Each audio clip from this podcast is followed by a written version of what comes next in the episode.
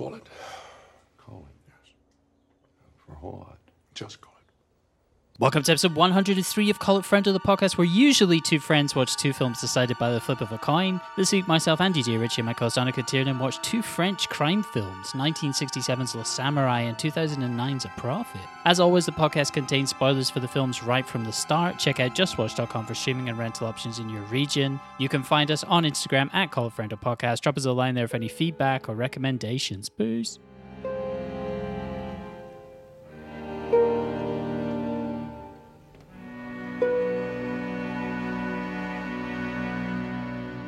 So what? You mean Michael Rice? Yeah, for example, definitely. Anyway, we're live. We are live. Yeah, if you yeah. can call this live. What's the crack? Are you are you happy? And you know what? Clap your hands. All right, that might interfere with audio. I'm gonna give you the clap. No, that's fine. Hey, very well, very good. Yes, yes, yes. That's what I used to say when I did uh, stand-up comedy shows. Did you?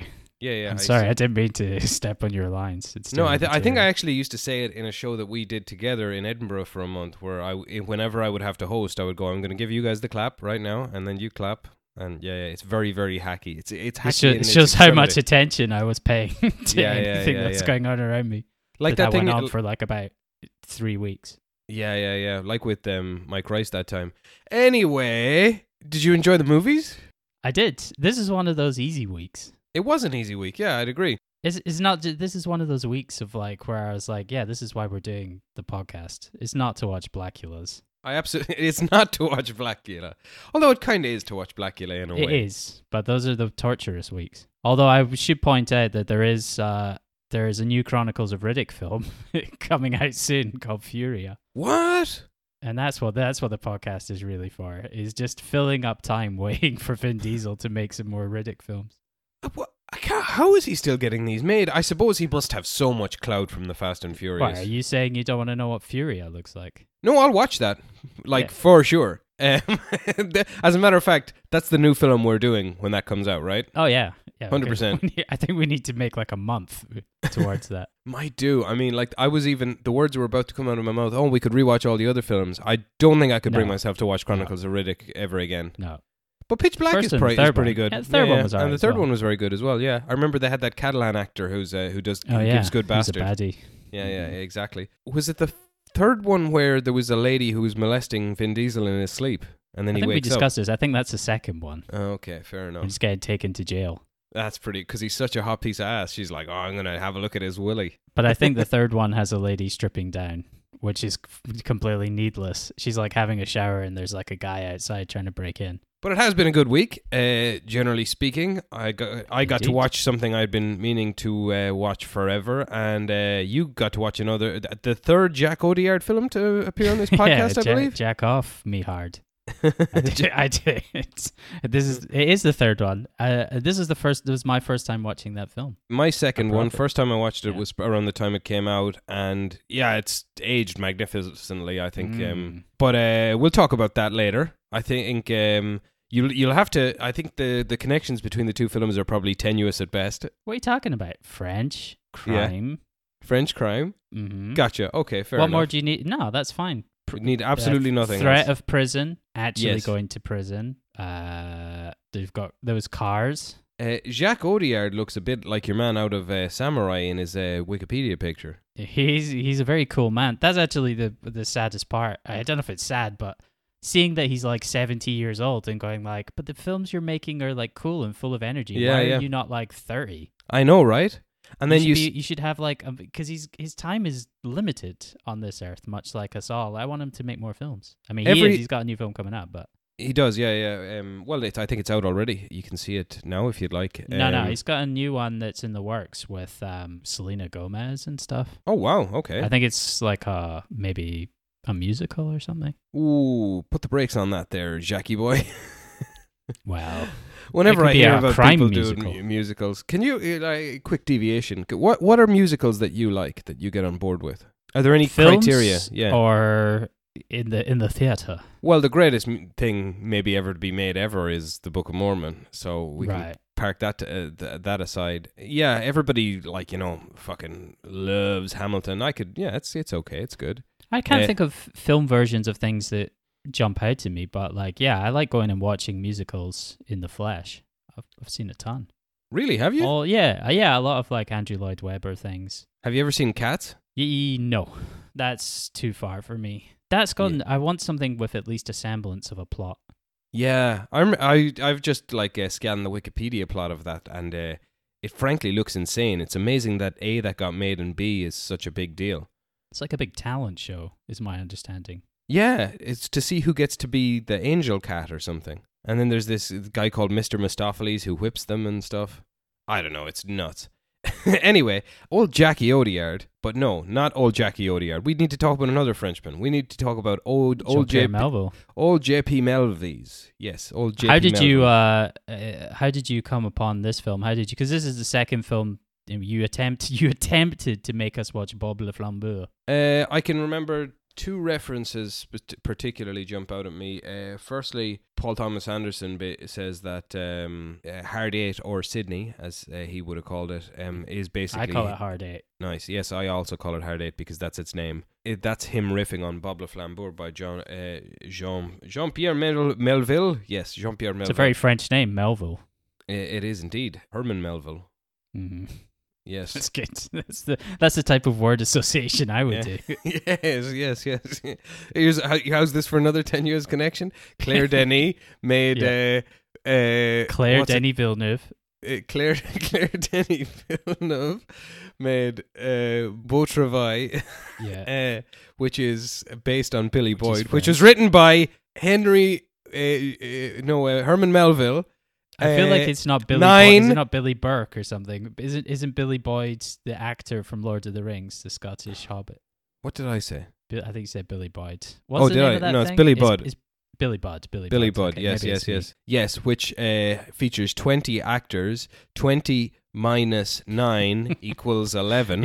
okay, that's it. We draw our own conclusions. I've then. broken all, this thing wide open. Anyway, Yeah. and I also remember hearing Bill Hader saying he was a big fan of his works. So then I would. Uh, similar level as Paul Thomas Anderson. well, they're mates. I understand. I understand they're mates. Um, I was walking in the street and this homeless man came up to me and said, "Jean Pierre Melville." Yeah, yeah. Out." I was at John Pierre Melville's funeral. That's what the guy said to me. Yeah. He gave me a, give me a kiss. Uh, he's an American homeless man in. Uh, Yeah. yeah, yeah. I saw an Irish homeless man in Barcelona the other day. I was like, Oh, fair play, man. I- can't even do. I I'm not even allowed to be homeless. I can't go into the Schengen zone to be homeless. Ah, you, I don't Irish think they. But people taking I- advantage. they don't deport homelesses, do they? yeah, they do. In Spain, they like kick you out and force you to go to some other town. That's what I heard. That's fact. Oh, right, yeah, because we both know a guy who used to be homeless. Did he get kicked Yeah. out and made to go to another town? Probably. Yeah, yeah. You got him ba- off the wagon one time. it's it's just neither here nor there. Ah, yeah, you're absolute 100% correct. Anyway, I did quite enjoy The Samurai. What did you think? Yeah, I thought it was excellent. It was interesting to go back and look at all the films that. Well, that's just it, isn't it? It's ac- Hill's the driver, John Woo's the killer, Jim Jarmusch's Ghost Dog, Way of the Samurai. I think that's the only Jim. That's the only Jim Jarmusch film I've ever seen. a lot of um you can see a lot of the DNA of uh, Michael Mann's films emerge from uh, what this is Mm. about. Particular, I think Heat is a giant riff on this in a way. I'd, uh, even some of the other ones I, are, are films I'd seen, and I'd never seen this one. The other ones I'd seen were like Anton Corbijn's The American. Oh, of course, yeah, yeah. Nicholas Winding Refn's Drive. Like, there's just Yeah, yeah, yeah, I'd seen everything that this influenced. Which, in a strange way, it had this sort of effect on me. It is, first of all, it's it's nearly impossible to watch this without thinking of everything that it influenced afterwards. But it also, for me at least, I was I was able to really enjoy it, appreciate it. But it felt kind of like you know, like let's say you're a you're a big Rolling Stones fan. Let's say you and you go, oh yeah, I love the Rolling Stones. I'll watch. Uh, I'll. What are Keith Richards' favorite albums? Keith Richards' favorite albums are all going to be favorite, my favorite is the best of the Rolling Stones. the best of the Rolling Stones.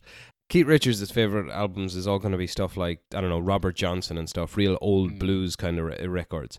Um, and in a way that this, and I'm not that inter- I'm not as interested in that as I am the Rolling Stones. What I'm basically saying is I prefer the movies that this influenced to this, but I can appreciate the giant to- totem this must have been for a lot of these guys. Like for sure, I saw so much of Michael Mann in this. I think what I really liked about this is, is there's not a lot of dialogue. No, there, there's not dialogue for the first ten minutes. Yeah, first ten minutes no one talks, but the first the first act, like at least the first twenty minutes, is just setting up stuff where the audience has to trust what's happening and go along with it and go like, I guess like this is all going to make sense eventually. But then that payoff within that first that first thirty minutes, that first act, it Hmm. pays off every single thing that it sets up, and you're like, oh, this is nice. I Yeah, don't know yeah. if it's the best plan for assassinating someone, but it, it plays out nice. It plays out nicely on a film. I don't know if it's the best. Are you talking about his alibi? Yeah, setting up Yeah, the yeah, alibi and doing all of that stuff. Yeah, It it's just feels a interesting. like it's also 1967 or whatever. Like as we've we've talked about this so many times, but like crime in the past was a piece of piss. Yeah, no Who's problem. getting- Not a bother. I'll kill ten can Martys. Look at you. All you need to do is put on a hat and r- put your collar up. Yeah, yeah, yeah. I You- mean, some. Right. I mean, dress less like a hitman is also maybe. Although, I mean, you know, the argument would eh, could handily be made that this is the film that uh, defined this as a look for a hitman. Also, th- I mean, this the only reason this film works is because he's so fucking cool. Yes, Alain Delon. He's very, Alain very cool. Alain Delon is the world's coolest man. I think this might be the only film of his that I've seen. I'm gonna have a quick sconce at his filmography, but I'd say that might be the same for me. Yeah, I think he's one of probably the only cast member who's still living, still alive. He is still living, yeah. Um, 87. He was a sex symbol. I wonder is he still a sex symbol? Yeah, 87, definitely. Uh, I've seen Rocco and his brothers. That's very good. Um, I've seen that, Visconti but film. I saw the one, the uh, Rocco Siffredi version. Which is that? you don't know who Rocco Siffredi is. Rocco, No. the real Rocco. Who's the real Rocco? I come on. uh, a porn star, Italian Ah, porn star. Very nice. Come on, Ro- man. Rocco and his brothers was niche. It's, I don't think it won any Oscars. There, Is there the- weren't any there weren't any ladies in it. It's, it's a very it's a very male dominated cast. You're reminding me of that thing that Norm Macdonald would say on on Conan one time. He just goes, "Yeah, yeah, you know those like uh, pornos. I watched this one the other day. Had only guys in it. It was terrible." yeah, Delon is cool as fuck. That also helps. I don't know. It, like I think I would I would very much I I'll probably watch Bob Le Flambeur uh, before the next podcast anyway because I would like to see is this the vibe of Jean Pierre Melville because if it like certainly the way he moves his camera and stuff as well you could like I think informs maybe the first at, yeah at least the first two films in Paul Thomas Anderson's career a lot. Mm. uh, the way it just it sort of swoops around. It, it- like it's like before it's static there's always a beautiful pan or anything whenever they're introducing a new scene or uh, or anything like that.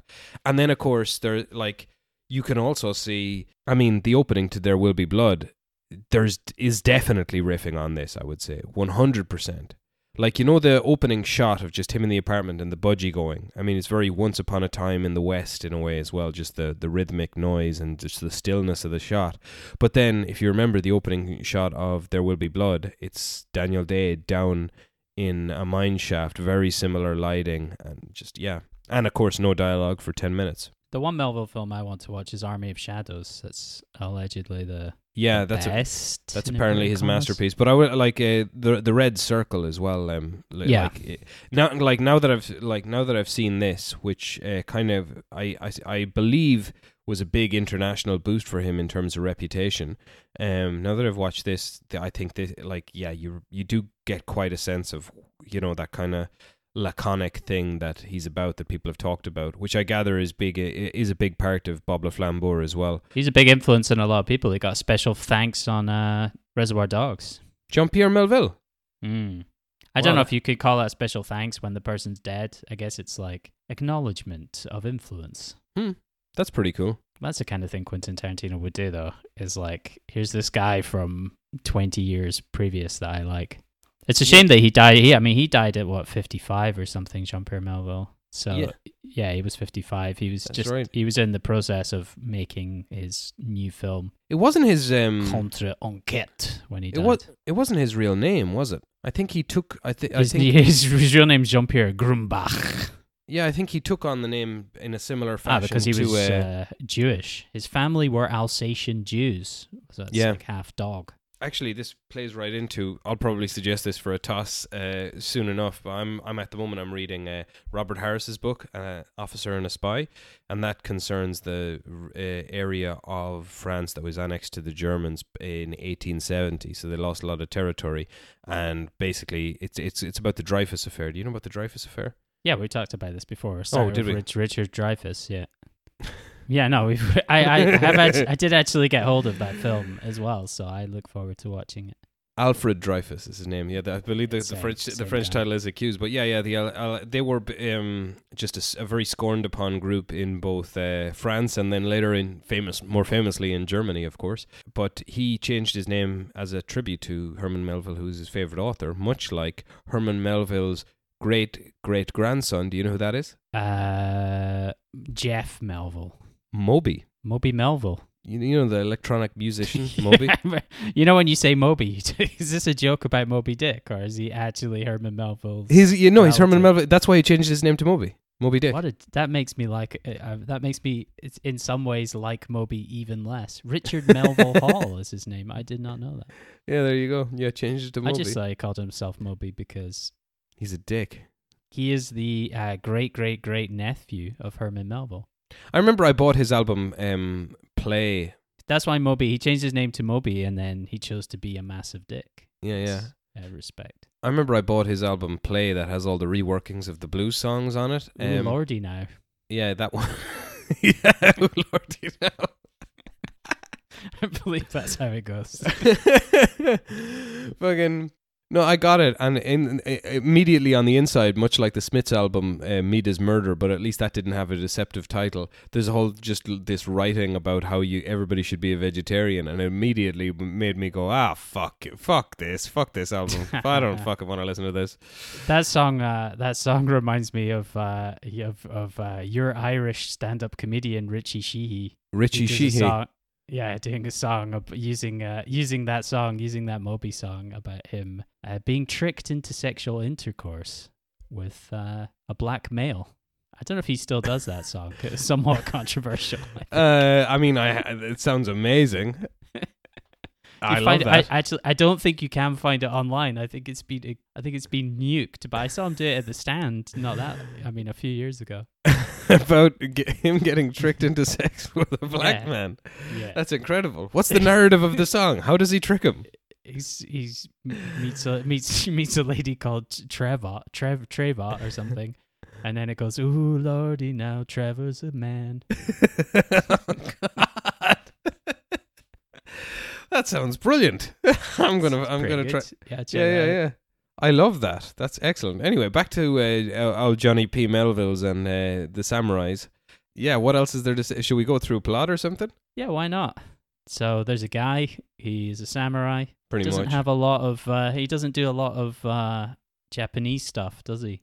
no, there was a disappointing lack of Japanese stuff in the film. I felt. Well, I felt. Well, if you've ever watched uh, that Jim Jarmusch film Ghost Dog: Way of the Samurai, there's too Mm. much Japanese stuff in that. Where you're like, okay, calm down, Forest Whitaker. I haven't watched it in many years, but it's always been it's been on my rewatch, uh, you know, uh, list for a, a, a long while. Um, I remember enjoying it and just thinking this is a strange little movie. It's a strange. There's like I remember this one scene where Forest Whitaker's speaking to a guy, but they don't understand each other. But somehow he figures out exactly Because he reads a Magic Samurai book. that's it. Basically, he uses his magic Japanese powers. He uses his lazy eye to read between the lines. Is it a lazy eye he has? Well, it's not working overtime. Let's say that. So, in the film Le Samurai, there is a hitman, Jeff Costello. Yeah. It's is a he very Irish? Fr- very French name, Jeff Costello. yeah, yeah. Jeff Hitman. exactly. And he spends the first 30 minutes he's he's w- we don't see anything of his contract at the start, right? No. All we see is him just setting up the getting getting his alibi ready. He goes, he gets he um he has that big set of keys. He's got like that key ring with 50 or 100 keys on it. yeah, And yeah. that's how he starts cars. He steals a car and then he has to sit there and go key by key, pick them, uh, turning them. It's nice. Yeah, yeah. right I appreciate Good it. System. We Yeah, see yeah. that later on as well. Like one of the guys who breaks into his flat has the same thing. He's got like all the keys for all the houses. Yeah, yeah. Who w- walks through a glass uh, window, pretty much. Well, the guy who sticks his, who like sticks the gun directly through the window. Yeah, yeah, yeah, in yeah. the apartment. That's a bit silly. That where I'm like, you, It is a bit have silly. the element of surprise. I don't know if you need to go through the window to get him. You could just walk around. Yeah, yeah, yeah. It was a bit silly. Uh, so yeah, so the film just starts with Jeff's. He's setting up his alibi. He steals a car. He drives it out. Get to this. I don't know. One of the guys that he works with who puts new plates on it. He goes to the poker club place to be like, all right, tell anyone I was here from two. And then he goes round to the lady that he in, that he sees from time to time, and then tells her, tell like tell the police I was here till one forty five. Very beautiful lady. Wow, that was his wife. That's his. Uh, Yeah, that's right. Nathalie Nathalie Delon, wife of Alain Delon at the time. Yes, hot stuff.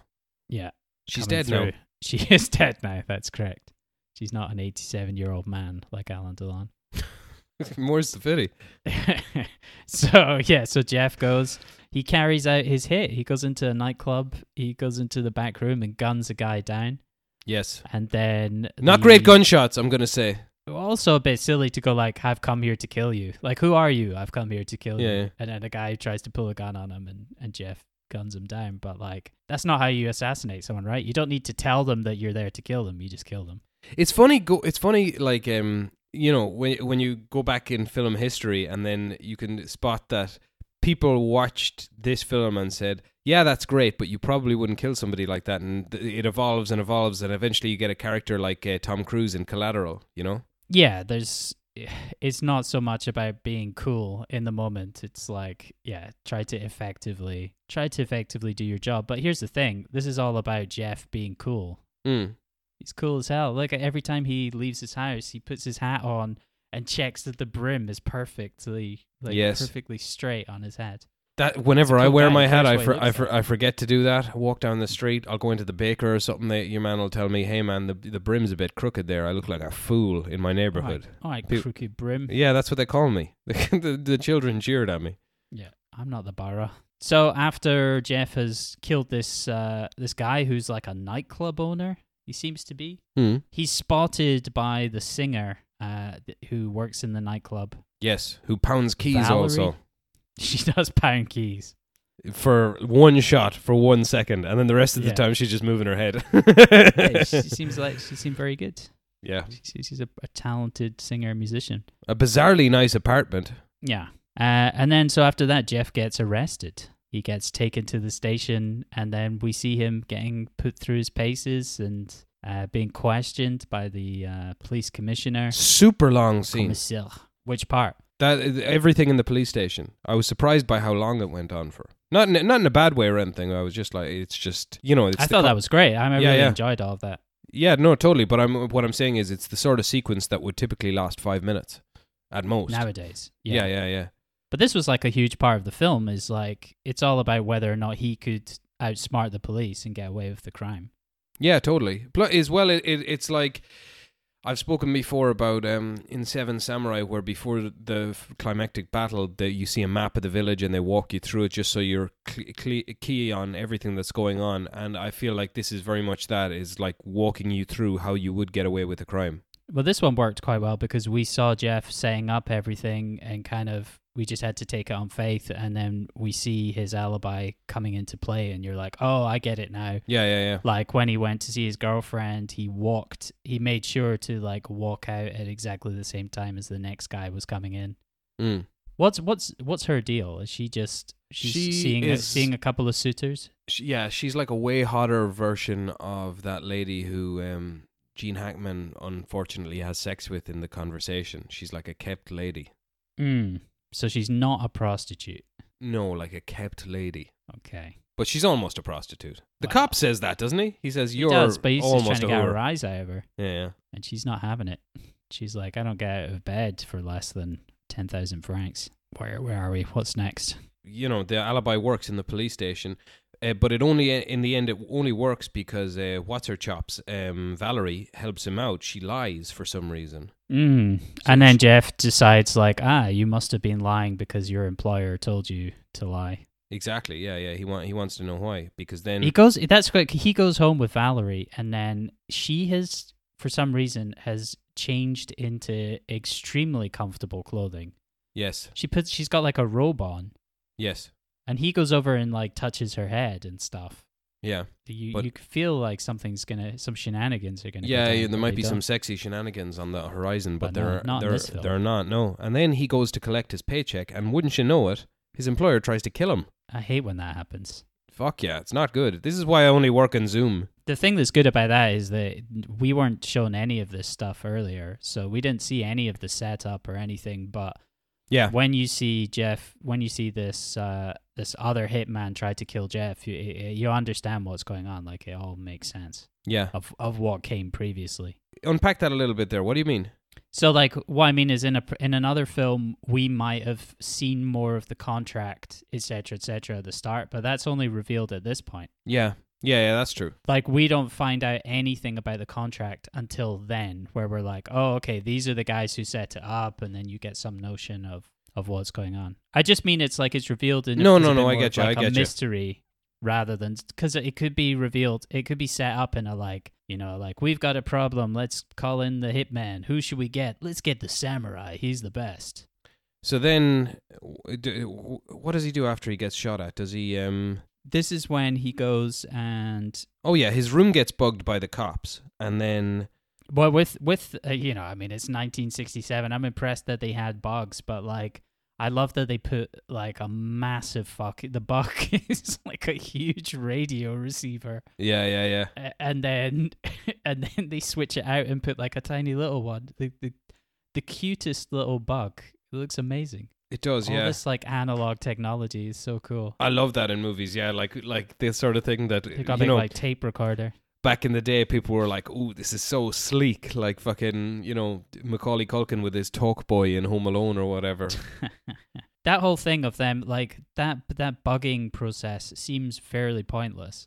Yeah, really because he never talks. He yeah, first of all, he doesn't talk. He's got a bird, and then apparently, like he realizes that he realizes that someone's been in his apartment because his bird got upset and it like it it, it Yeah. ruffled its feathers. It literally Some ruffled its feathers. Yeah, yeah, And some feathers had dropped off, so he's like, "Oh, well, someone's obviously been in here." yeah, yeah. So he finds the bug and is like, I'm gonna smash that to bits. And then some guy breaks into he gets ambushed in his house Yeah, by uh, the other hitman, the guy who tried to kill him. uh, shot yeah, him in the arm. that's right. But then, um, yeah, he says, "We'll give you double money to do another hit." Wh- who do you think the other hit would have been for? I don't know. There's no. I th- uh, my assumption was that it was going to be the singer, the lady in the in the club, and that is who he tries to. Well, that's who he goes towards at the end of the film. But that's the only other character who made sense, unless it was going to be someone like external that we hadn't heard of, and I was that would have been pointless. So Yeah, but then the, the you see the thing is where he goes to so he he overpowers the guy and gets him to tell him who his employer is. This guy called Oli- uh, Oliver Ray, Oliver um, Ray. uh, Olivia Ray, sorry. And then when he goes to track that guy down, he is in Valerie's apartment. So is that actually his apartment, not Yeah. Valerie's? And Valerie's I his. I only got that. From, I only got that from reading the plot synopsis because I didn't put that together at all. that Okay. Valerie lives with the big bad boss man, Olivier Ray. Yeah, yeah, yeah. Because one note I made earlier in the film is like the apartment's incredible. There's a fucking art gallery Yeah. in it, um, and I was like, really for a piano player? But yeah, it it appears crime, yeah, crime pays. exactly. That's Olivia's uh, Olivia Ray's bit of fluff is Valerie right there. Respect. Do you think that's why she's risen to the top and made it? You know, is that why she's fronting this club, or is it her skills, her skill set? Well, I mean, she's excellent at piano also. She does play a mean piano. Yes, um, but I don't know. Like with many, like with you know, it's very Hemingway esque. The sort of details you get in this film. You know, you just as much of it as possible. You're left to work out for yourself, really. I want to watch a film just about her playing the piano. Um, yeah, but I actually arranged that for myself. I just cut out the scenes and looped looped them uh, for about two two hours twenty minutes, It's a good one. and then I made some of the sequences flashbacks by making them black and white, like in American History X. There's that's good too.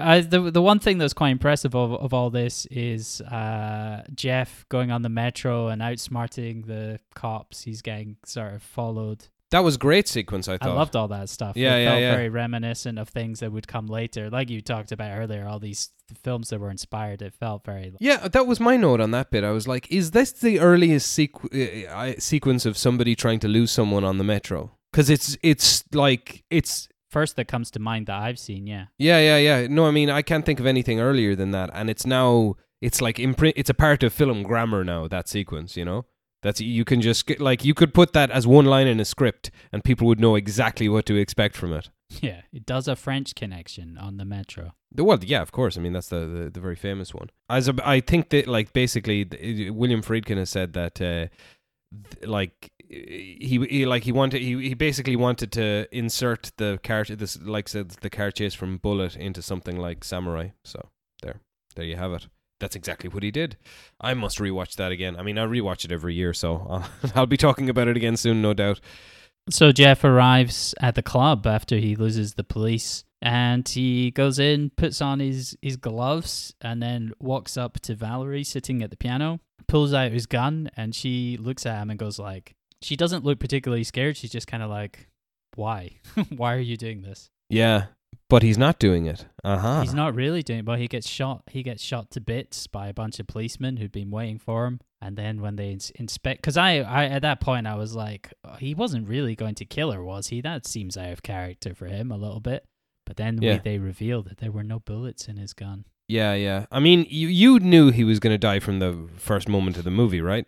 Yeah, he makes a he makes a comment to his uh, lady friend of saying like I'm I'll take care of everything, which because she was like under suspicion for there was a concern about her fake alibi and she was gonna get in shit. And I yeah, the sense I got when he said I'll take care of it was like I'm going to take all of the blame and probably die, and you'll be okay. Yeah, yeah, yeah, totally. Yeah, I mean, iconic for a reason. Uh, very good. Would you prefer this to uh, any of the films that it inspired, or vice versa? What's your favorite of this ilk? Probably Drive. Yeah, yeah, that's a good show. Me too, largely be- probably. that's largely because of the music and the imagery. Well, it's everything. I mean, it's the best film he ever made. I think. Yeah, but I really enjoyed this. I saw some. I mean, obviously, it's highly respected, but the mm, the criticism I saw of it was it was style over substance. But I don't mind. Give me style. Yeah, I don't mind style over substance if the like, and plus I, I don't quite. There's something about this that, like, let's say, how would I put it? There's something about the gnarliness of the French streets and the settings that. I, I, I don't know. It, like you could ne- right something like again, yeah, the French Connection is a very stylish film. You could never accuse it for that just because it's so grounded. Also, I think this is very grounded. I th- particularly, how could you accuse it of being style over substance when there's a fucking 25 minute sequence uh, re- re- uh, sifting through an alibi in a police station? That's not style over substance. That's like Michael Mann levels of detail, really. Mm. Um, so no, I, d- I don't think that holds water at all. Actually, something like uh, Anton Corbijn's The American, that's definitely style over substance, but it's great style. I like Yeah, that film. I liked it. I really enjoyed that. Yeah, yeah, but um, Just Clooney running around small Italian towns. Yeah, and it's just like you know, no dialogue, just beautiful shots. It's it's incredible. But I th- I I don't think you could say the same of this. Um, it's sparse on the details for sure, but that's there's a there's a reason behind that. You know. Well, I've only got one cast member to tell you about, and that's old Alain Delon. Alain Fabien Maurice Marcel Delon. Go for it. Born in, uh, in 1935, a sex symbol of the 1960s, 70s, and 80s. The only film of his, I, tried to, at some point very early on, I think I put up Purple Noon, Plein Soleil, the talented Mr., the first talented Mr. Ripley Yes, you did. I remember that. but Did he play Tom Ripley in that? he did, yeah. Hmm. Don't know how they covered that. I guess, I mean, obviously it's all in French, but the characters are like American and I don't know. I don't know how that worked out. I guess he just spoke French. Alain Delon served uh, as a fusilier marine in the French Navy during the First Indochina War, in Fair play. 1953 to 1954. He was a real dude. He was a real dude. He uh, got a bunch of uh, film roles in the 1960s in France and then went off to the USA. Uh, he learned English and uh, acted and spoke English in a bunch of stuff. But again, I've seen almost nothing that he was in. Do you know? I'm looking at a picture of him today. Not exactly today, but like last year. And uh, goddamn, guy still looks good. He's all right. He's all right. I mean, he looked very good in uh, Le Samouraï. Yes, indeed. Um, have, like, what are some other famous roles of his uh, that I might have seen? I think you've mentioned most of them. The other Jean Pierre Melville film, the what's it called, The Red Circle. Oh yeah, the red. Cir- He's in the red circle, is he? Uh, he was uh, allegedly was going to be cast in uh, Lawrence of Arabia, but the role went to Peter O'Toole Oh, okay. as Lawrence. Nice. You got any uh, you got any weird things about him being secretly gay or, or committing seppuku or anything like that? yeah, yes, pretty much. He's he was involved in something called the Markovich affair. Uh, This this rings a bell actually. Go on. He had this uh, bodyguard, a friend and bodyguard called Stephen Markovich, who was found murdered in a rubbish dump near Paris in 1969. Oh, It was a a huge scandal about sex parties. This is yeah, yeah uh, so it's, it's this is like a distant cousin of kind of Pizzagate or something like that. Is the, the way people talk about this, but it's real. Yeah, there was like allegedly there were photos of the the president Georges Pompidou, who I think wasn't even he was future president at the time, Yeah. And apparently there was and there was involved like a Corsican crime boss Francois Marcantoni. Okay. So there's like a yeah. So there you go. Ongoing your theme link to today. yeah, there's your link to the other film. So yeah, it was just like a bit. There was uh, and there there was this quote about Alain Delon uh, when he was questioned about the death of Markovich. Uh, one reporter said, "People once more don't say it straight to your face, but they suggest very, very strongly that you have homosexual tastes." I know this answer. This is where he says, uh, "If you if you like your goat or something, isn't it?" Yeah, yeah, yeah. Yeah, if you yeah, like yeah, your yeah. goat, make love with your goat. But the only matter is to love. That's the most. Is that the most French thing that anybody's ever said? If I can't like believe goat, that. I fuck your can't goat. believe that the uh, reporter didn't just turn around and be like, "Go fucker." yeah, totally. This guy fucks a goat. But I mean, hey, uh, this guy, I don't know why Alain Delon's going fucking goats because he was, as you mentioned, married to the most beautiful lady in the world.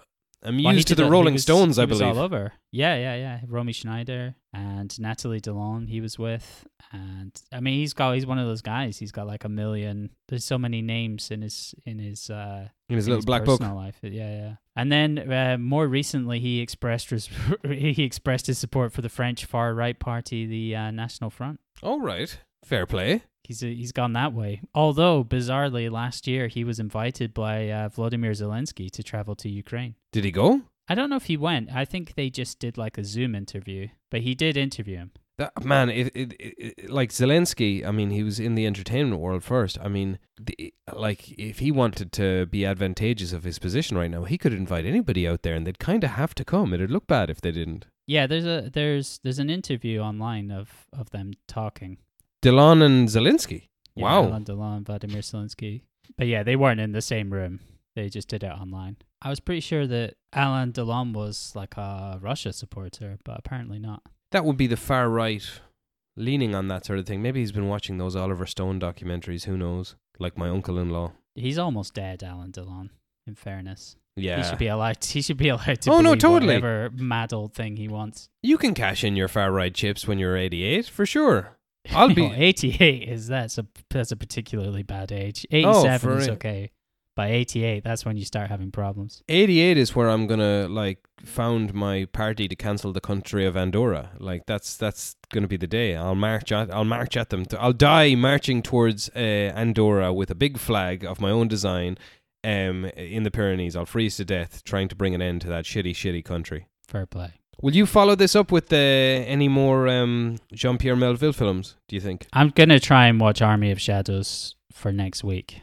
Sweet. And Yeah, you yeah. can watch Bob Le Flambeur and we can compare. Yeah, yeah, I have Bob Le Flambeur ready to go. I was I was going to watch it this morning, but I watched something else instead, which I kind of regret. But uh, yeah, have we got anything else to say about this other than a big fat No. recommend? I would recommend this to people. Absolutely. I think it doesn't feel like it's from 1967. Certainly not. No, feels like like a, a nice American movie from the seventies. I would say, and it's the kind of poetic realism that informed almost all of the films of Jacques Audiard. I would say. segue. Mm. Yeah, yeah, yeah. But I mean, yeah, like this very much is Jacques Audiard's sort of bag, isn't it? I think what Jacques Audiard's really good at is blending music and frenetic camera work, like handheld camera work. Mm. I think the, the the I think one of the reasons I really like his films is just because some of the music choices I'm like that's such a good choice. I, I think would. he really marries images with with with songs very well. So you, what you've you've only seen the the three that we've watched for this podcast, correct? Yeah, that's it. Okay, so I have seen I've seen everything he's made since uh, the beat that my heart skipped, which is probably my favorite of his films. Is that still. like 2005? Five, yeah, yeah. I v- strongly, strongly recommend you check that out. I think you would really like it. I think it's the best thing he's done, um, that I've seen anyway. Um, but yeah, I would probably say, having just watched, uh, just rewatched A Prophet for the first time since it came out, that this would be a close second for me, a very close second, maybe a joint first. I thought this was just fucking outstanding Yeah. from start to finish. It's so electric. I bet rappers love this movie. It does have real. I was uh, watching. I was thinking like it's got kind of Scarface vibes. Oh, and because it was my was my first time watching it, I was kind of trying to decide: is he going to have that Scarface fall? Is it just going to be rise and rise and rise, or is it going to be rise and fall? Well, it is. It's rise and rise and rise. I think that's what. That's one of the things he's he's so brilliant at. eh, Um, but like no, okay. So he kind of he quite likes a sort of a I don't know a sort of, like he he likes a very tight either redemption kind of a, a, a certain type of arc where people you know find almost like a hero's journey his his films all that all that we've seen anyway but they're always like inward struggles and this one is like the de- like it's a definitive inward struggle because he's inside you know what i mean he's in prison the whole time so where to begin There's a young man called Malik. yeah there is a young man called malik so this is uh jack Malik El Djebena. I think it's fair to say, despite the fact that it's not like okay, he won the Palme d'Or for um for Dheepan, but I'd say this is the film he's probably best known for. Yeah, this is the film that broke through. It's definitely the film where I first heard of him, but I can't remember why I didn't watch this. I think it was probably the runtime.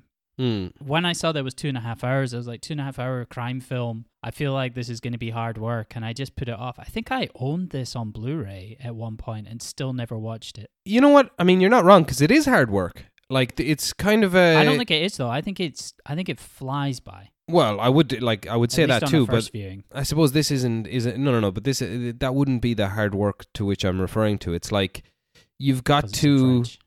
Well, no, it's you just got to get to grip. Like there's a lot of plotting to get to grips with. Like I won't be able to explain all the plot here. No, I mean we can put we go broad brushstrokes on this one. No, no, we'll have to. We'll ha- but like, I mean that. I mean, hard work is definitely probably the wrong way to put it. I, I suppose like you got to invest. You can't like it's like The Wire. You Yeah, can't be yeah, looking away for this. Um, like it's well, then like- luckily because it's in French, we're watching it with subtitles. yeah. So you do- like you know exactly Who's who? Who's who and what's happening, etc. But I mean, I still couldn't name some of the characters though. No, certainly not. names. I can name two characters. Three, maybe. Yeah, three. I can name uh, Ryak, um, Cesar, and uh, of course Malik. But anyway, yeah. So this is a prison movie. First of all, before we like get into plot, I would like to say, and obviously Andy is agreeing with me here. ev- Like everybody should watch this immediately. This is Yeah, yeah, yeah, this is just a, uh, an absolute cracker of a film. Um, you won't regret it. Just put the time aside to watch it all together because it is long, but it's a real journey film. I I feel. Um, like his arc is beautiful. Um, the performance kind the, like uh, Ta- Tahar Rahim's performance around which the movie is centered, just kind of. I don't know. It's got. It, it, I don't know what it reminded me of. It, it's it's got a beautiful electricity to uh, to it to the point that like th- by that point of the film where he makes I think his second or third uh, day trip out and he flies on a plane and he's at the beach. It's just like it's I don't know. It's really really beautiful cinematography, but also Yeah. his his performance from the way he starts. Like he starts the film basically as a way for lawyers to make money. Um, he's just like he he goes to prison for attacking a police officer, something he claims he didn't do. So you kind of could get the idea that he's been framed up for something. And a How old is lawyer, he supposed to be at this? He's supposed to be 19 at the start, and I think the actor's like 28 or something. He's a, a hard 19. yeah, that's fair. He looks, you know, who he looks exactly like Who Johnny from The Wire. does he? I think he looks less ugly than him. Leo Fitzpatrick. Uh, is that who that is? Yeah, Bob's mate. Yeah, Bob's his mate who dies of the overdose. Spoilers for the No, Wire. he's mo- he's more handsome than him, but I mean, I do I do think he looks like a lot like him. Yeah, I don't know if you've seen Leo Fitzpatrick recently. He's got like a massive beard. I have not seen him. Is he still acting even? Probably. Yeah, I'd say you can get a bit of uh, yeah, or or probably doing a podcast about the wire or something like that. Anyway, yeah, the, like the opening scene, basically, uh, he Malik has to sign something for a lawyer.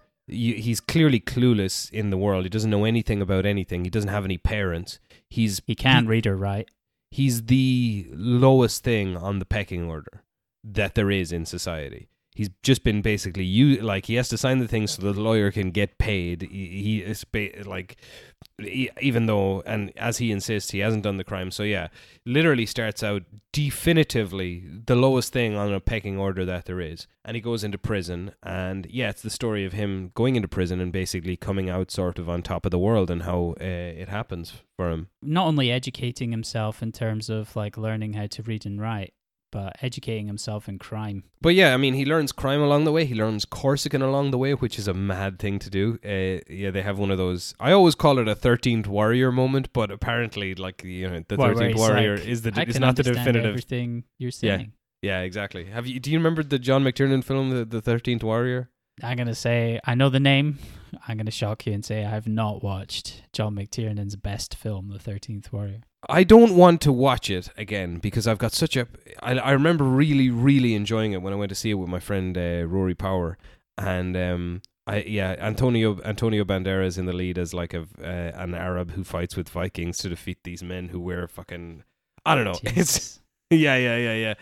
But I remember quite enjoying it. But anyway, yeah, when he hit, uh, Malik, so he learns Corsican along the way as well as French, presumably. Corsican is like barely a language. Just from listening to what people are saying, it's like a mix dialect. of all the other. Yeah, it's, it's you can hear elements of like like Latin based languages and then a bit of French all mixed in. But it's like it's not like it's Chinese or something. It's not that different. It's it, it isn't different enough for people to have no idea what the other one is is saying. Hmm. Which is which is the funny part to me. Like if you speak any like Latin based language, you can more or less figure out what they're saying. Okay. Well, so Malik isn't the super genius he's he's sold to us as. No, no, I think it's fine. I, Yeah, I think what's funnier is them like speaking Corsican and thinking that no one else would have any clue what they're saying, as though it's like some secret code word. You're like, it's basically Italian. Before watching this film, did you know that Corsican mobsters were a big deal? I I knew the Corsicans. Uh, I knew the Corsicans have a reputation of being full of themselves and looking down on other. I mean, they're they're they're island people. So Yeah. like same same as the UK. I don't know if Ireland is as bad for this, but obviously like the UK is very bad for thinking that we're better than other people because and I think it's I think it's like an it is like an island. Uh, yeah, Ireland has uh, that as well, symptom but we of island of, of island societies. Ireland has that as well, but we wrap it up in um, kind of uh, self-deprecation. But Yeah, really, we do think we're we, we do think we're absolutely better than everybody. Yeah, yeah, yeah, yeah. I think that's just island stuff because you don't have to you don't have to mix, you don't share borders on the same landmass, so you're kind of like, all right, we're we're our own thing, we're special. And Corsica has that vibe of their they think they're like they think they're great. But there's it's a small it's such a small island. Well, so apparently they have they have uh, a big push in um like uh, in a lot of different places actually. They in in in France and Italy and um uh, Russia also. Apparently, yeah, that little island. Imagine that. Anyway, yeah. So this fellow Malik, he goes into prison and kind of gets in with the Corsican mafia because they ask him to kill a fella, fella called Reyeb, um, who's uh, going to be a witness at a trial. Uh, Reyeb, uh, before uh, Reyeb though gives um, Malik reason to kill him because he asks him to suck his dick in exchange for uh, Well, it, I think that was just a business deal. He said if you want hash. some hashish, Yeah. sheet, you want some hash, you're gonna have to do a little suck suck. And Malik said no. yeah. He said no, but then Said I'm gonna He do some stab stab. yeah, he changed his mind because the Corsicans say, "Hey, you have to do this or we'll kill you." So he says, "All right, I'm going to suck your dick for some hash." And then he goes next door to the room, and in a, in a fairly brutal um, murder scene, uh, he murders him with a little razor that he hides in his mouth. It's pretty fucked up Which that see, scene, isn't it? that whole uh, having a razor blade hidden in your mouth looks horrible. Like, it just looks like such a bad system. He's Yeah. spitting blood the entire time because Yeah, he's yeah, yeah. a And he's hiding blade it. in his mouth. I would like to uh, also talk as well, like at this point in the film, like they must have shot this in sequence because Tahar Rahim at the start, the way he's performing, is like he's scared. He's you Mhm. know he's like he's like a ferret or something. Like I mean, he's just so frail, and you know the, a stiff breeze could knock him over basically. Um, and you know he's just at the be, and he you know obviously the Corsicans are racist towards him. I don't know why I said obviously there, but I mean they are. They are. I mean, in the film, the Corsicans are like their Yeah, they're of ra- their racism is. I mean, that's what Is the le- is almost the that's least of their problems. On, on uh, Cesar, really, is just he should have kept his racism under wraps and maybe not said to his Arab, uh, the guy, the Arab guy who worked for him, like all Arabs are basically dogs. Yeah, yeah. So he, Probably yeah, should have kept that quiet. this old fella, uh, Cesar, um, played by uh, what's his chops? Played by Niels Arestrup. Niels Arestrup. Um, he runs the prison. Another brilliant performance. It has to be said. The French uh, Brendan Gleeson. Yes, that's fair. The Corsicans have a setup sort of similar to um, Henry Hill and his boys in uh, Goodfellas, but shittier and not as nice. But Still like, pretty good. They Yeah, get yeah. porno DVDs. indeed, like yeah, that. yeah. Uh, so Malik kind of becomes their servant, I suppose, um, and they, they treat him pretty badly. Manservant. He does some. He, there- what's the best terminology for this? He works for them. He makes the coffee. I got to get the papers. Get the papers. Indeed, yeah. So he does. He makes the cold, horrible-looking coffee that they all drink. Hey, listen, I've had much worse Have you than that. I'm probably drinking. They're drinking better coffee than I am now. really? I swear, yeah. I Coffee in Montenegro, not good, no. Well, I'm just drinking like the kind of granulated crap from a jar. It's my fault. I'm not blaming the system. It's Okay. the system keeping me down. I'm just saying. I bet those boys in a French prison. the prison's supposed to be just outside Paris somewhere, I believe. Don't know. I don't know if it's a real prison or not. They get nice looking bread every day. Actually, They I get all that. baguettes. They let them bring in baguettes. That's mad. That's I'm- like a, a weapon. It's inhumane not to give prisoners baguettes. Imagine if they let that baguette go stale. You could beat someone to death. you could you could shiv someone Joust, with it. Yeah. death by baguette. anyway, w- once he kind of picks up on the Corsican dialect, then uh, Cesar kind of uses him as his eyes and ears around the place, um, so he can spy on all the other Corsicans who are bad boys anyway. Also, Malik starts uh, working with uh, this gypsy fella who looks like the real deal, quite frankly. Jordi the Gypsy. Yeah, yeah. They set up a business selling um, hashish in the prison. They have a way to get it in and out uh, when Malik works in the prison uh, kitchen and it gets delivered via there. So they set up this little business, and eventually, then he, Mal- uh, Malik is in long enough and with good enough behavior to get granted day trips, Stay and he release. makes money. 12 hours. Yeah, yeah, yeah. He also gets a, a hooker into the prison, um, and uh, which is quite she funny. She doesn't look that happy to be there. No, she does she not. doesn't look like she's having a great time. no, it's not a not a great day in her life. Maybe she, Servicing a prisoner. Maybe that was her bottom. Maybe she she bottomed out after that and got help, reconnected with her family. Let's hope so. Anyway, yeah. So uh, inside also he meets this uh, fr- a friend of his called uh, Ryad, who teaches him how to read and write and stuff, and they become quite close. Um, but Ryad is sick. He's got testicular cancer, but he's already got a wife and a kid on the on the outside. Anyway, then yeah, this is where the plot is difficult to explain, but it's very easy to follow. Good news for anybody listening. Yeah, yeah, yeah. He m- conducts more and more business on the outside. One of the Corsicans gets kidnapped, and basically Malik has to go and get him back. That's like his first bit of business that he does outside the prison is going and getting that Corsican guy back. Yes, that's right. and then right. later on, he goes down to he gets sent down to Marseille to speak to this uh this mafia guy, this Arab mafia guy called Brahim La- Lattrache. There's a couple of things happening in the background as well. First of all, he's They're he's- getting problems with their own drug business. Yes, that's right. So they set up a, kind of a drug uh, caravan going from Marbella up to uh, I don't know France somewhere, uh, where Mm. they sell like loads of hashish. But there's another guy, Latik the Egyptian, who keeps fucking with them. So they basically they kidnap the guy's mother and put a noose around her neck and se- show a picture to the guy in prison who's receiving hashish off this Latik fella and ba- use that as a way to kind of calm the situation. Eventually, though, eventually Malik will like reach out to the guy and say, "Look, we'll just we'll we'll share it, but that Let's won't be be friends. yeah, yeah, but that won't be the end. He says he'll sort it out eventually his own way. Uh, in the meantime, though, Cesar is not too thrilled about his hashish business. He sticks a spoon in his eye. It's pretty grim. But the whole time, he's seeing hallucinations of Reyeb, the guy he killed at the start. It's weird. I don't get this. I love that. I think that's one of the best parts. Mm. He's haunted by his first kill because Yeah. he killed a guy who was not bad. He was like a witness Yeah. in some other crime. That's what that's why he was uh, that's why he was tasked with merging him. But the first realization, my favorite part of that is just where Malik is lying in bed and Mm. you see that like Reyeb is like lying and has his arm around him. Yeah. It's just really disturbing. You know that he just lives with this ghost the entire time, and he he talks to him, and like Rabe at one point is smoking, and the smoke is coming out of the cuts Of in his neck, yeah, yeah, yeah. where he sliced his neck. Like I mean, he's able to predict what uh, people are doing, and th- that, so then when he goes out and meets this other, so he he reaches out to this um, Muslim gangster on behalf of Caesar to say, "Hey, let's cut out the Italians." And like that's the sequence that I was referring to, where he flies in a plane for the first time and he's at a beach. There's a wonderful scene. Two of those moments, my favorites are the first time he steps outside the prison for his like day release, and Yeah. then the first when he's saying on the plane when he's flying for the first time. It's the same music cue, I think, both Yeah. times, or very similar music cues, but it like they both. Like, I was very close to tears for both of them because it's so powerful. Of just, Yeah.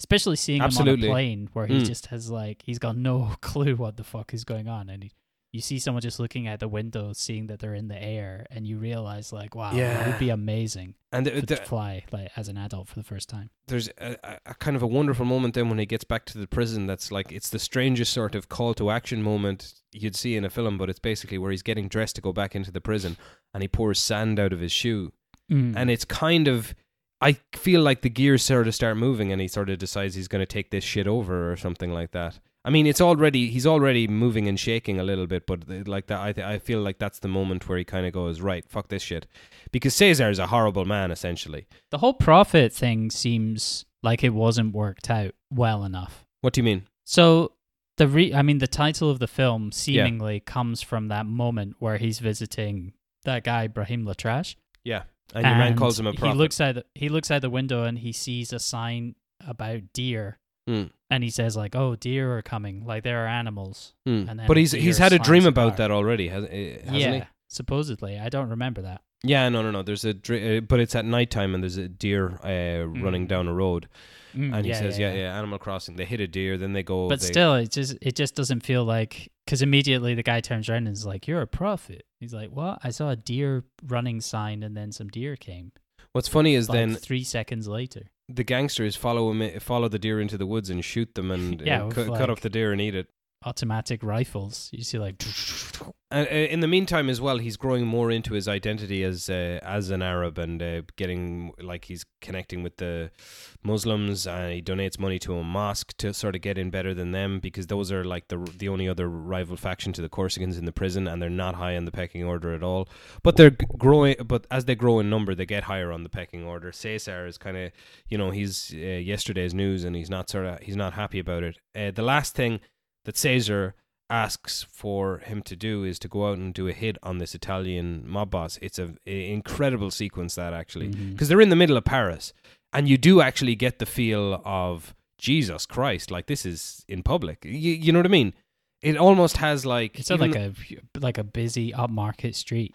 yeah, like uh, you, uh, and they're following this car. They get out. Uh, um, Malik just goes up to the car, just starts, just starts shooting. Basically, then he, he uses the guy as a human shield in the back seat, and then uh, leaves with this other Italian fella.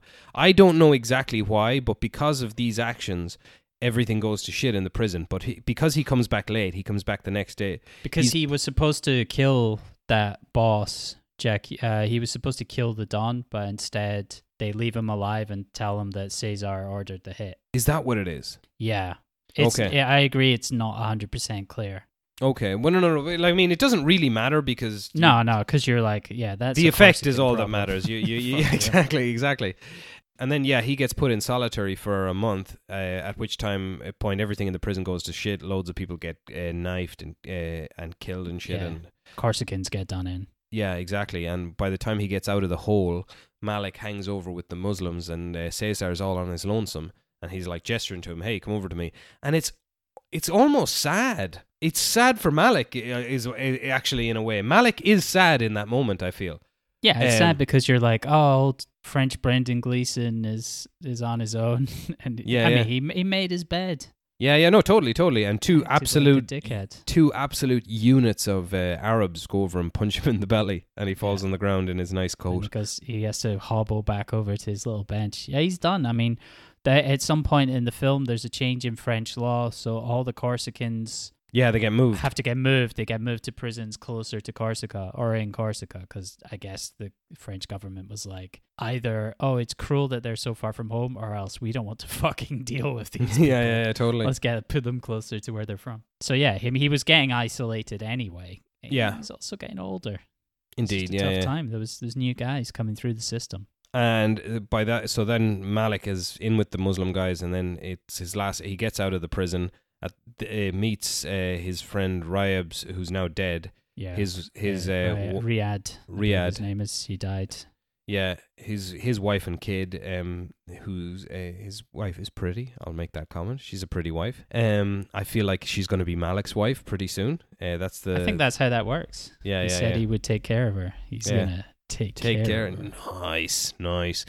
And uh, then, uh, just as they're walking away from the prison because he wants to walk for a little bit, uh, then you just basically see a bunch of SUVs pull up behind him because he's, you know, he's top G all of a sudden. He's Andrew Tate. He's Tony Montana. he's made it. The Is end. that a good ending? Because uh, surely he's gonna get murdered. I but this is probably the best that he can hope for. Really, isn't it? He's got respect. He's got power. Like, but if he's in that position, he's probably going to die a horrible, violent death. I imagine. Without a doubt.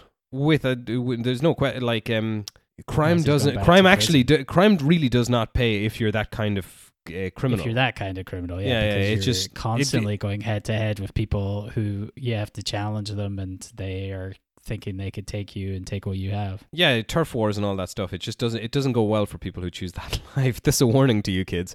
Like it is a good ending, but I mean the thing is, it's not quite like this is why like rappers, like I said, rappers must love this because it does have elements of that Tony Montana sort of thing. But I mean, I think if you just watch it alone for like.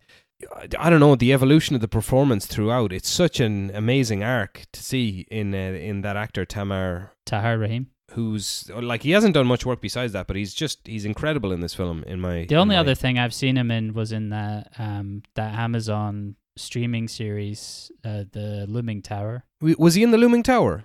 Yeah, I liked like, that. He was he was Ali Soufan. He was like the second lead after Jeff Daniels, but I'll- I like. I that. didn't think he was particularly good because I remember looking him up at the time and going like, he's the guy, he's the guy from uh, Prophet. He's a very good-looking man.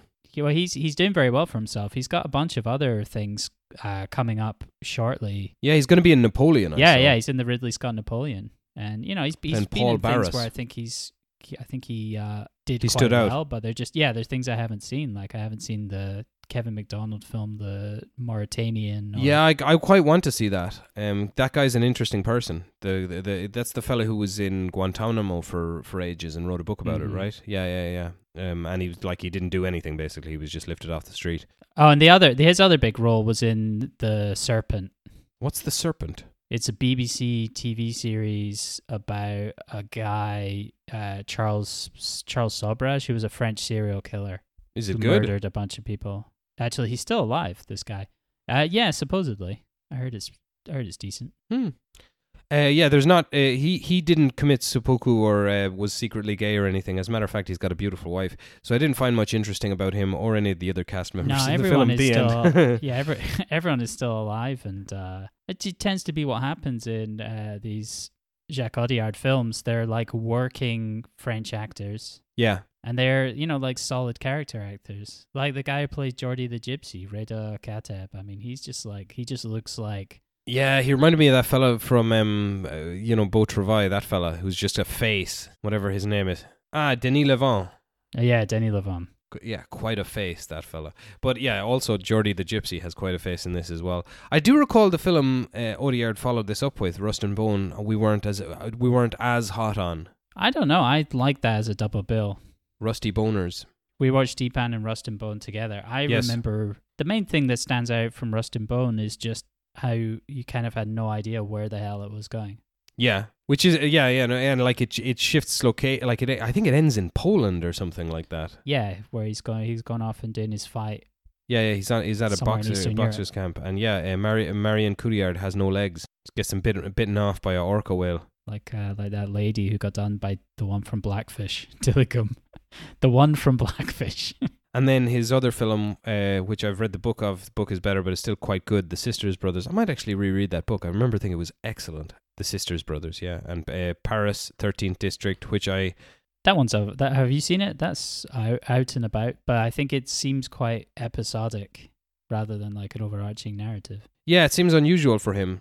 Uh, certainly not like the, the his I think it was. I, I think that was like a COVID inspired you know, like a maybe like a smaller, lower budget film. I think it was Uh. shot during COVID, maybe. Have you any interest in catching up on older parts of his filmography? Yeah, within reason. I think read my lips. I don't know if like that's probably as far back as I would go. 2001. I don't know if I want. I mean, he he's got uh, a self-made hero with starring Mathieu Kassovitz that I think was nominated for best screenplay at the Cannes Film Festival. Okay, he's got yeah. stuff. I mean, he also wrote things. He wrote a bunch of stuff back in the 80s. Yeah, she's been working since the seventies. Yeah, yeah, yeah. His first credit Which is mad. 1974 as a screenwriter. Yeah, That's why. That's why I mean of finding out how old he. When, when we when we did the the first two films of his, Dheepan and Rust and Bone, just Hmm. finding out his age and going like, oh no, Yeah, yeah, yeah, totally. why are no, you so old? yeah, because he's only kind of hitting his stride in the last couple, Yeah. in the last decade or so. Yeah, I feel like he's got. I think he's got some. It's hard. He's seventy. He's got some good films ahead of him. Hopefully, his next film is called Emilia Perez, and it's set in Mexico, starring Zoe Saldana, Selena Gomez. Maybe it's not a musical. Maybe I'm. No, it is. It's a comedy crime musical. I can't help but feel a little worried. Yes, Uh, uh, I'm a bit trepidatious about that. This sounds just, uh, very New York, New York. him? I respect him, but Yes. uh, Apparently, he's quite a like he like he's a known personality in France. he does look cool as well. Oh He yeah, does. He's got a bit of a samurai look about him in some of his photos. He's got like gla- sunglasses and a hat. yeah, He's yeah. A, a bald man, so he has to do what he can. I'd fuck him. Well, that's uh, he looks a bit like a bald Hugh Jackman. Yeah, he does look a bit like a bald Hugh Jackman. And actually, I found another picture of Alain Delon where he looks like uh, Hugh Jackman. I think every single human being is some evolution or adaptation of Hugh Jackman. No, no, no. Before we go, just go to Alain Delon's Wikipedia page and look at him in the leopard. He looks like Hugh Jackman, Oh yeah, doesn't he? yeah. Spit of Hugh Jackman. Hugh Jackman and his uh, older than him wife. Huge jacked man. Huge jacked You man. seen his muscles? Yeah. Uh, I have, yes, but also, you know, he's playing Wolverine again, and he's not. He's he's. They're gonna ha- use a body double because Because he's he's basically Jacques Audiard's age. he's more or less been. You you can't exactly say it because of contracts and stuff, but he has heavily indicated that uh, he has to take shitloads of steroids every time he does something like that, and it's not good. I thought you had like a heart attack or something at some point. I mean, that could be that, episode. that could easily be steroid related. Um, yeah, and actually, if anybody wants to go down a rabbit hole like this, I was uh, I listened to uh, when the stuff came out about internet personality, the Liver King. I got quite interested in that and just found out that basically everybody who looks good in a movie is on steroids. Anyway, uh, two big fat recommends this year, this week. Uh, you know, a, a nice laconic double bill. I would say I would recommend it to anybody. What about you? I'd recommend both of these films strongly. I just think one, the first one for its its its style and just to see a film that sets up sets things up and pays them off. Hmm. It's and it's short. I mean, it's fairly short. It's Yes, it is. It's 90 hour minutes. forty or something like that. Yeah, it's like it's a piece of piss to watch. And then the other one because I I tr- I tr- I trust Jacques Audiard. Yeah, yeah, totally. I I'll watch. him. I'll watch anything he's made. I would happily watch any film he's made. All right. So I guess that's toss time then. Yeah, let's toss. Let's I, toss. I each think it's my off. turn to toss, isn't it? Okay. Let's not toss each other off now. Okay. Well, So, before I rejoin my family and go to Beatles for Babies this afternoon, um, that's which is a real thing. the hell is that? Um, I've got this uh, r- this rather beautiful five cent piece. Now, what are you bringing to the Hmm. table, Andy? Well, I chose. Uh, this was inspired by going on the True Film subreddit, which is where you can find the wankiest film opinions on Reddit. Nice. And there was a discussion about directors who made their best films towards the end of their life. So I chose a film from uh, Taiwanese director Edward Yang. His film Yi Yi. Yes, this has been on my list for an awful long 1-1. time. Yes, indeed, and, and him and all the other Taiwanese new wave filmmakers. Because I had a look around, uh, they all seem to make films of gargantuan length as a rule. It's 173 minutes. I didn't even know that minutes went that. Yeah, yeah, yeah, yeah. Have you? But have you seen his, the length of his other film, A Brighter Summer Day, which is supposed to be his masterpiece? It's two hundred and forty-seven. Wow. Anyway. and that's a mini series. Indeed, it is. All right, I'm bringing to the table the Dardenne brothers' 1999 Palme d'Or winning film Rosetta. I was looking at that. I was going through a while back, just a month or two ago. I was going through like all of the films which won the Palme d'Or. So I read the synopsis to this, and I was like, "This looks like fun. This It- looks like a fun time." I doubt it is. It's the Dardenne it brothers. does not. It does not look like a fun time. I was, I was actually meaning the opposite. Oh, you were being looks like sarcastic. sad old time. Uh, so I have five and a church. Uh, I'll go church. It's Sunday. And it is a five. Yay! Ye ye be damned. It's Uh, three hours of my life I just clawed back. Uh, do you want to hear what I was what uh, it was going to be? I what time we I didn't- was going to watch. I didn't quite have the stones to put down a brighter summer day because I saw the length. I was like, I can't do that. That's just impossible. So I looked into the Taiwanese um, new wave, and apparently it was very directly informed by the by Italian neorealism. So I went straight to the probably the principal film of that. I was going to go Rome Open City, which Mm. I, which I remember watching years ago and enjoying a lot. I'm going to change my name to Neil Realism. I like it. I approve. Thank you. Well, would you like to know what uh, what you've won? Yes, I would. Well, my understanding of is it was it called Rosetta or Rosette? Rosette. Well, I don't know. Why, why are you asking One me? of One of them, some Belgian shit in it. Uh, as far as I understand, it's, it's quite a horrible uh, tale, quite a, a tough time involving this young lady. So I chose a film uh, which is equally. I, I've been meaning to watch this for a long time, but I put it off because it looks fucking horrible. So why not Oh. force us to watch two horrible things at the same time? I went for Lukas Moodysson's 2002 film Lil- Lilya Forever. Lilya Forever. Yeah, are you familiar with this? No, s- uh, spell Lilya. like L I L Y A for for the number and then ever. Okay, I have it. Wow. I just. By all accounts, brutal. w- Good God. What have we put ourselves in for? Mm-hmm. I mean, it's a good thing that I've been watching a heap of Disney films, uh, but still. All right. God, this this is. Do you know what this reminds me of? Just the look of the poster. Be- Benny's video. Did you ever watch Benny's video? No, the the Mi- Michael Haneke film. Oh, Oh, okay. God, it's so grim.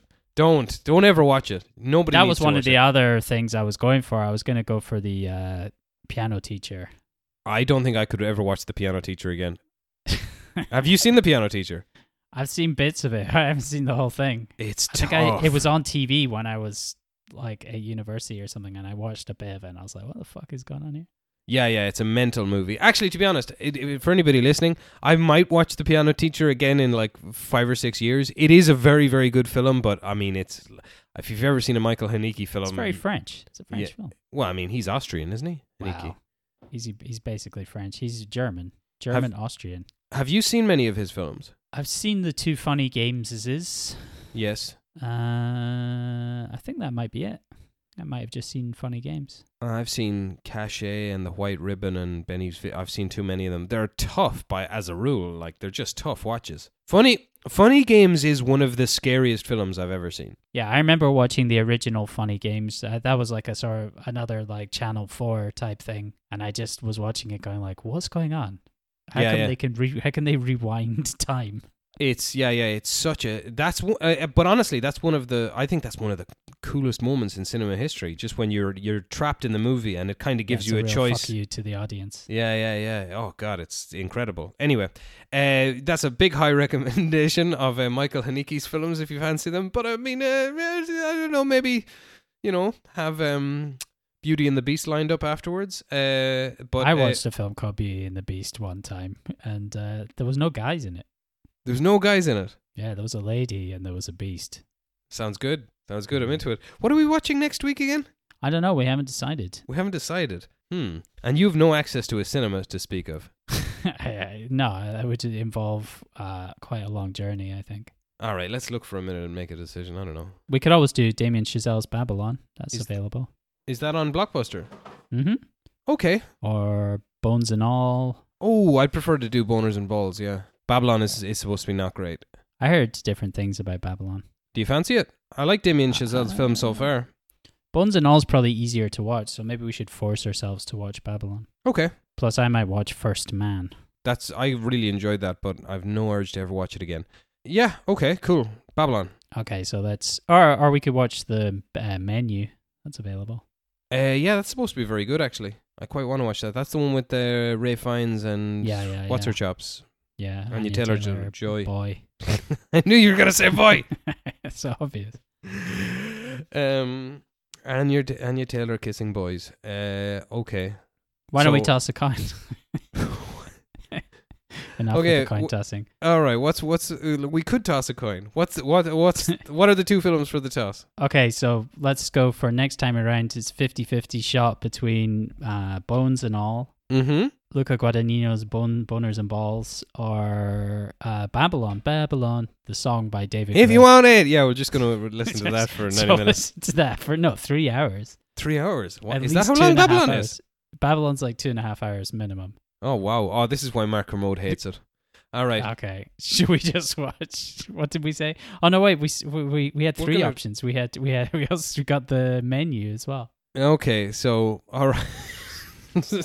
I don't know. How do we decide this?